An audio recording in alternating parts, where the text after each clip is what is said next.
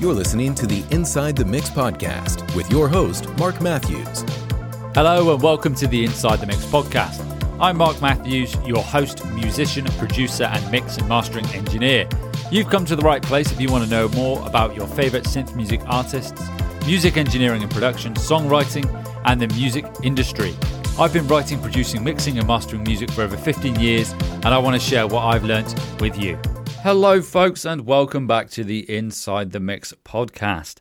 As always, if you are a new listener, make sure you hit that follow button on your podcast player of choice.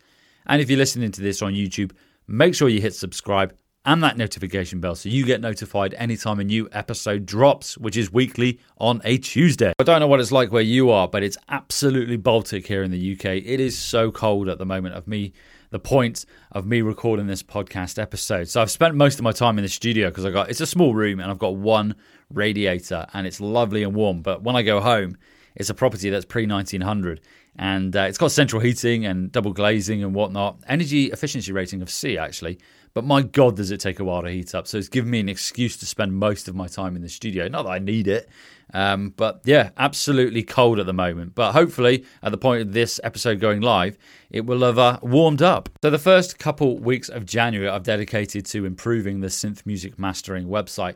And if you check it out, I'll put a link in the episode show notes.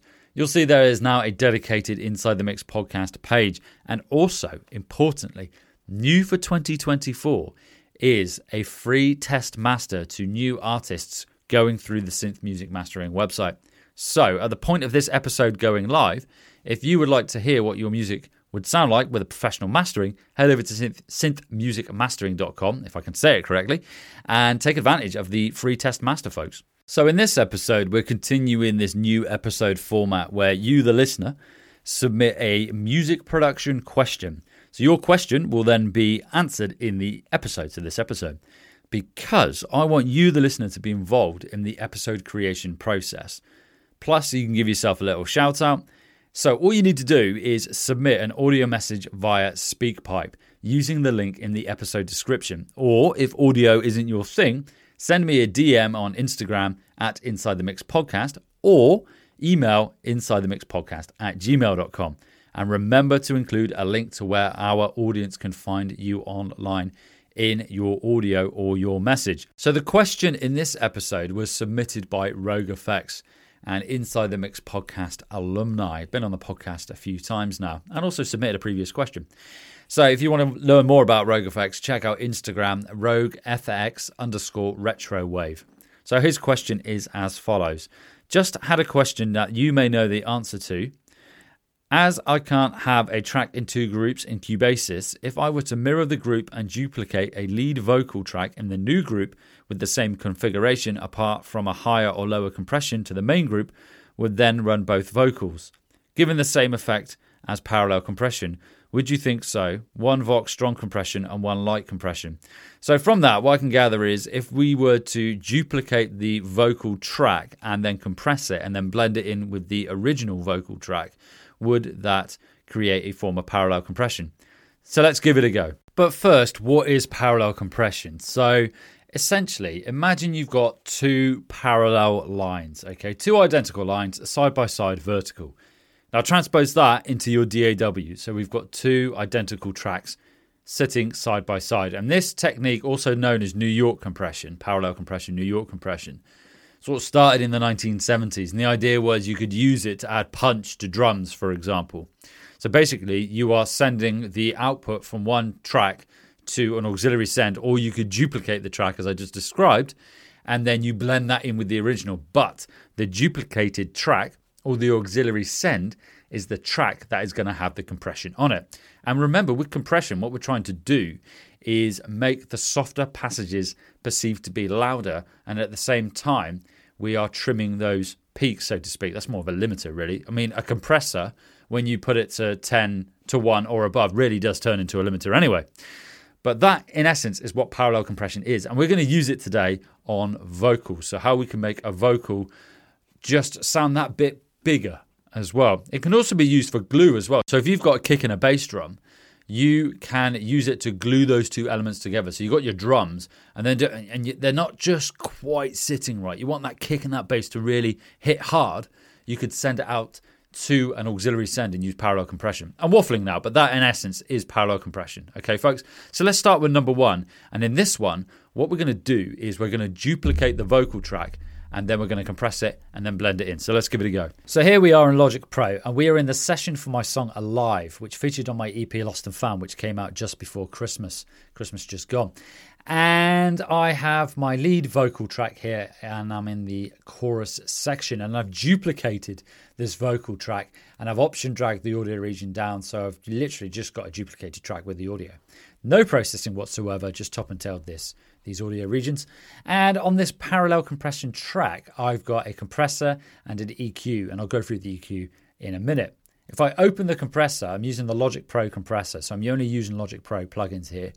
And I'm using the Studio FET because I like the transistor style compressor in this instance because I want it to be fast acting, right? So it's parallel compression. So I'll go through the settings I have. I've got the threshold set at minus 28 dB. So this is giving me around minus 10 dB in gain reduction. I've got a ratio of 4 to 1, pretty moderate medium star ratio. The makeup gain is set to 8.5 dB, so that's compensating for the gain reduction. And then I've got my attack, at, well, it says 29 milliseconds, so that's timed to the BPM of the track, so it's quite fast. It's going to clamp down on any sort of quick, loud sections of this vocal. Not that there are many. And then I've got this release set at 240 milliseconds because I want it to not pump. I don't want audible pumping in this in this uh, vocal. I want it to breathe with the track. I don't like using auto on the gain compensation or the release, to be honest, but you can do. And let's have a listen to it with the compressor bypassed and see what we have. Feeling high by side, our souls align. And I'm going to play it with the compressor. Feeling high by side, our souls align. I think overall, much more controlled performance, but it is quite subtle. I just want to make it apparent as well why I've used makeup gain for the gain compensation. It's because that makeup gain will take effect before we hit the mix output, and then the output gain is going to control the overall output level, as it were, post mix knob. Okay, so you could really push the makeup gain if you wanted to, really, really push it. And then to stop it going into any nasty distortion, you could then adjust the output gain. But I'm not going to do that in this instance. So, next, what we're going to do is this I'm going to reduce the fader on the parallel compression track. I'm going to unsolo it and then I'm going to play the lead vocal track and gradually bring in the parallel compression. And let's give it a go. Feeling high by your side, our souls align. Feeling high by your side, our souls align. So that's at about minus 11.6. And I just want to say there are some artifacts in this recording. My apologies. Like I said, it's quite raw. So I'm going to play it now with the parallel compression and then I'm going to take it away so you can hear the difference. Feeling high by your side, our souls align. Feeling high by your side, our souls align. So hopefully you can hear the difference there. It's much more powerful with the parallel compression. And once again, that'll become more evident when you listen to quieter sections. But remember, when we're compressing, we're reducing dynamic range, so be wary. So another thing I have on this parallel compression track is an EQ, and I'm rolling off low end with a 6 uh, dB slope, a first order slope at about 100 hertz. Then I'm rolling off, uh, rolling off any of the top end at around 18 kilohertz. Once again with a first order slope, and then I'm boosting around the presence frequency of the vocal by about 1.5 dB. And then I'm just adding a bit of air, air quotes, at 12 kilohertz with 1 dB as well. So I'm going to put that in now, and then I'm going to play it without the parallel compression track with the compression in the EQ, and then I'm going to bring it in. High, so that's without. And then this is with. Feeling high by your side, our souls align just sounds a bit bigger, more presence. And in the context of the mix, it would definitely work. But there are a few downsides to this approach. One being this you would have to duplicate a track for every track that you wanted to do this on. So you can imagine you have drums and you wanted to do parallel compression for a drum group. You'd have to duplicate each drum and then it would have individual processing, it'd increase processing power, and it would just suck your CPU. I mean, you could bounce the audio in place and then copy it across from the original track. But that gets quite cumbersome. I think if you're doing it in one instance like this, where it's just a single track in isolation, then it's okay. But as soon as the project gets bigger, you want to use more parallel compression, more processing power, I think it can get quite cumbersome. And that leads on nicely to our next one, which is going to be using auxiliary sends and doing the same thing. So let's give it a go. So here we go. What I've done here is I've created an auxiliary send and I've literally just copied across the exact same compressor. So I've option dragged the compressor across to this auxiliary send and the EQ as well, but I've bypassed the EQ. And on my lead vocal track here, I've got a send going out to this Vox parallel compressor and it's in pre fader send. Now, this is important because what that means is any level changes I make to this fader, it's not going to affect the settings in my compressor. Ultimately, it's not going to affect the gain reduction in my compressor. So I'll show what I mean. I've got the compressor on here and I'm going to play it and I'm going to reduce the fader on that lead vocal and it won't affect the gain reduction in this compressor. Feeling high by your side, our souls align. Okay, so I dragged that all the way down to zero and it didn't affect it. Now I'm going to put it into post fader. You could do post pan. I'm going to put it into post fader. I'll set it back to zero. I'll do the same again and you'll see what I mean. And you'll hear what I mean. Feeling high by your side, our souls align. Feeling high by your side. Okay, because it's post fader, any fader movements are then affecting the signal going to that auxiliary send and thus affecting the settings that I've made. So I've put it in pre fader, and I do this when I'm doing any sort of auxiliary send processing like this, anything with dynamics. So let's do the same again. I'm going to turn on the EQ. I'm going to have the exact same settings as before. I'm going to set my original fader for my track to zero. I'm going to unsolo the parallel compression and I am going to drag it down and then gradually bring it in alongside parallel lines. Remember, folks, alongside my alongside my original vocal.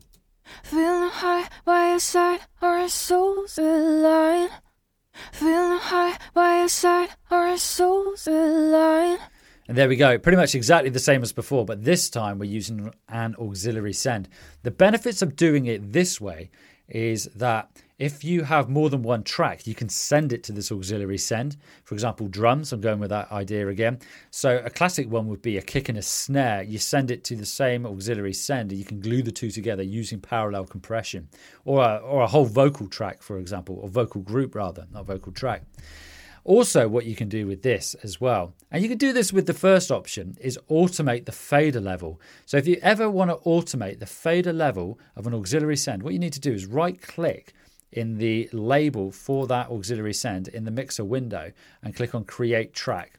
And what that will do is in the main timeline here, you'll see, and I'll describe it to you, I've now got a Vox PC, my parallel compression track, in my main timeline window. And if I press A, I can now see the automation lane for it.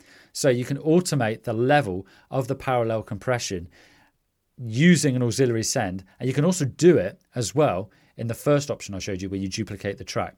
So that's the second one. That's using an auxiliary send. And the next one is going to be using a plugin on the main track itself. Let's do it. So this one's really straightforward. All I'm going to do is option drag my compressor across to my main vocal track and I'm going to leave the EQ where it is. I'm going to turn off that send because I don't need it.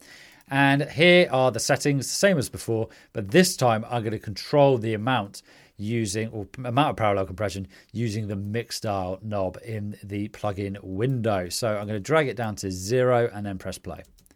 Feeling high by your side, our souls align. Feeling high by your side, our souls align. Feeling high by your side, our souls align. So that's at about 75%. So all I'm doing there is I've got the exact same settings and then, then I'm just controlling the amount of compression using that input output dial there. And in fact, then what I could do off the back of that, I could then boost that signal if I wanted to, make it even louder at the at the main output using the output gain. So I might actually turn that up to about 1.5 and let's see how that sounds. Feeling high by your side, our souls align. And then this is without. Feeling high by your side, our souls align. So there we go, really easy to do. You're literally using that mix dial there to blend in the wet and the dry signal. So, much like we did before with the auxiliary send and the duplicated track, we've got our dry lead vocal and then we're blending in that wet compressed signal in parallel to it, parallel compression, New York compression, right? So really easy to do. And also, much like you can do with the other two options, you can automate that mix knob. So you might find that when you get to the chorus, for example, you just boost that parallel, that compressed sound just to make it sound a bit stronger, a bit bigger. Uh, personally, my favorite out of the three is to have an auxiliary send and control parallel compression that way rather than use a plugin and the mix knob or duplicate the track. So there we go, folks. Three examples of how you can use parallel compression. So the first one, duplicate the track, but you will have to duplicate every track that you want, and you'll also have to at least double up on your processing because any processing you apply to the original, you'll then have to do to the second as well. That's not a hard and fast rule. You don't have to do that, but in essence, you are going to be increasing processing power.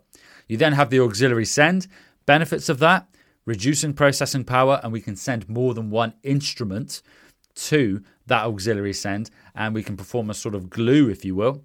Then, and also remember, I did show you, and I found out in recording this episode that you can automate auxiliary send levels, as in the actual fader level, not the send from the track to the auxiliary channel, but the actual level of the auxiliary send itself. And then we have the third, which is to put the compressor actually on the track itself and use the mix knob to dial in how much of that compressor we want in our track. But remember that then means we cannot send another instrument to that. I mean, you've got sidechain compression, but that's a totally different tutorial in itself. So, three different types. Pick your poison. Remember, this is an advice buffet. So, pick the one that works for you and let me know your thoughts in the comments or shoot me a message at Inside the Mix Podcast on Instagram. So before I go, folks, a couple episodes of the podcast that might be interesting to you based on what we've been through today. Episode 105, Exploring Retro Wave Synth Pop and Vocal Production Techniques, and episode 81, Compression Basics Explained. And if you would like to be like my friend Rogue FX and you have a burning music production or mixing question, please do submit an audio message via SpeakPipe using the link in the episode description. Or if audio isn't your thing, send me a DM on Instagram at Inside the Mix Podcast or email me inside the mix podcast at gmail.com. And remember to include a link to where our audience can find you. I cannot wait to have more of your questions on the podcast. Whoa! Before you go, make sure to snag your free test master from Synth Music Mastering. Imagine enhancing your music with my steadfast dedication to quality and that personalized touch. And here's the kicker it's absolutely free, no cost at all. Simply head over to synthmusicmastering.com or click the link in the episode description to claim your free test master.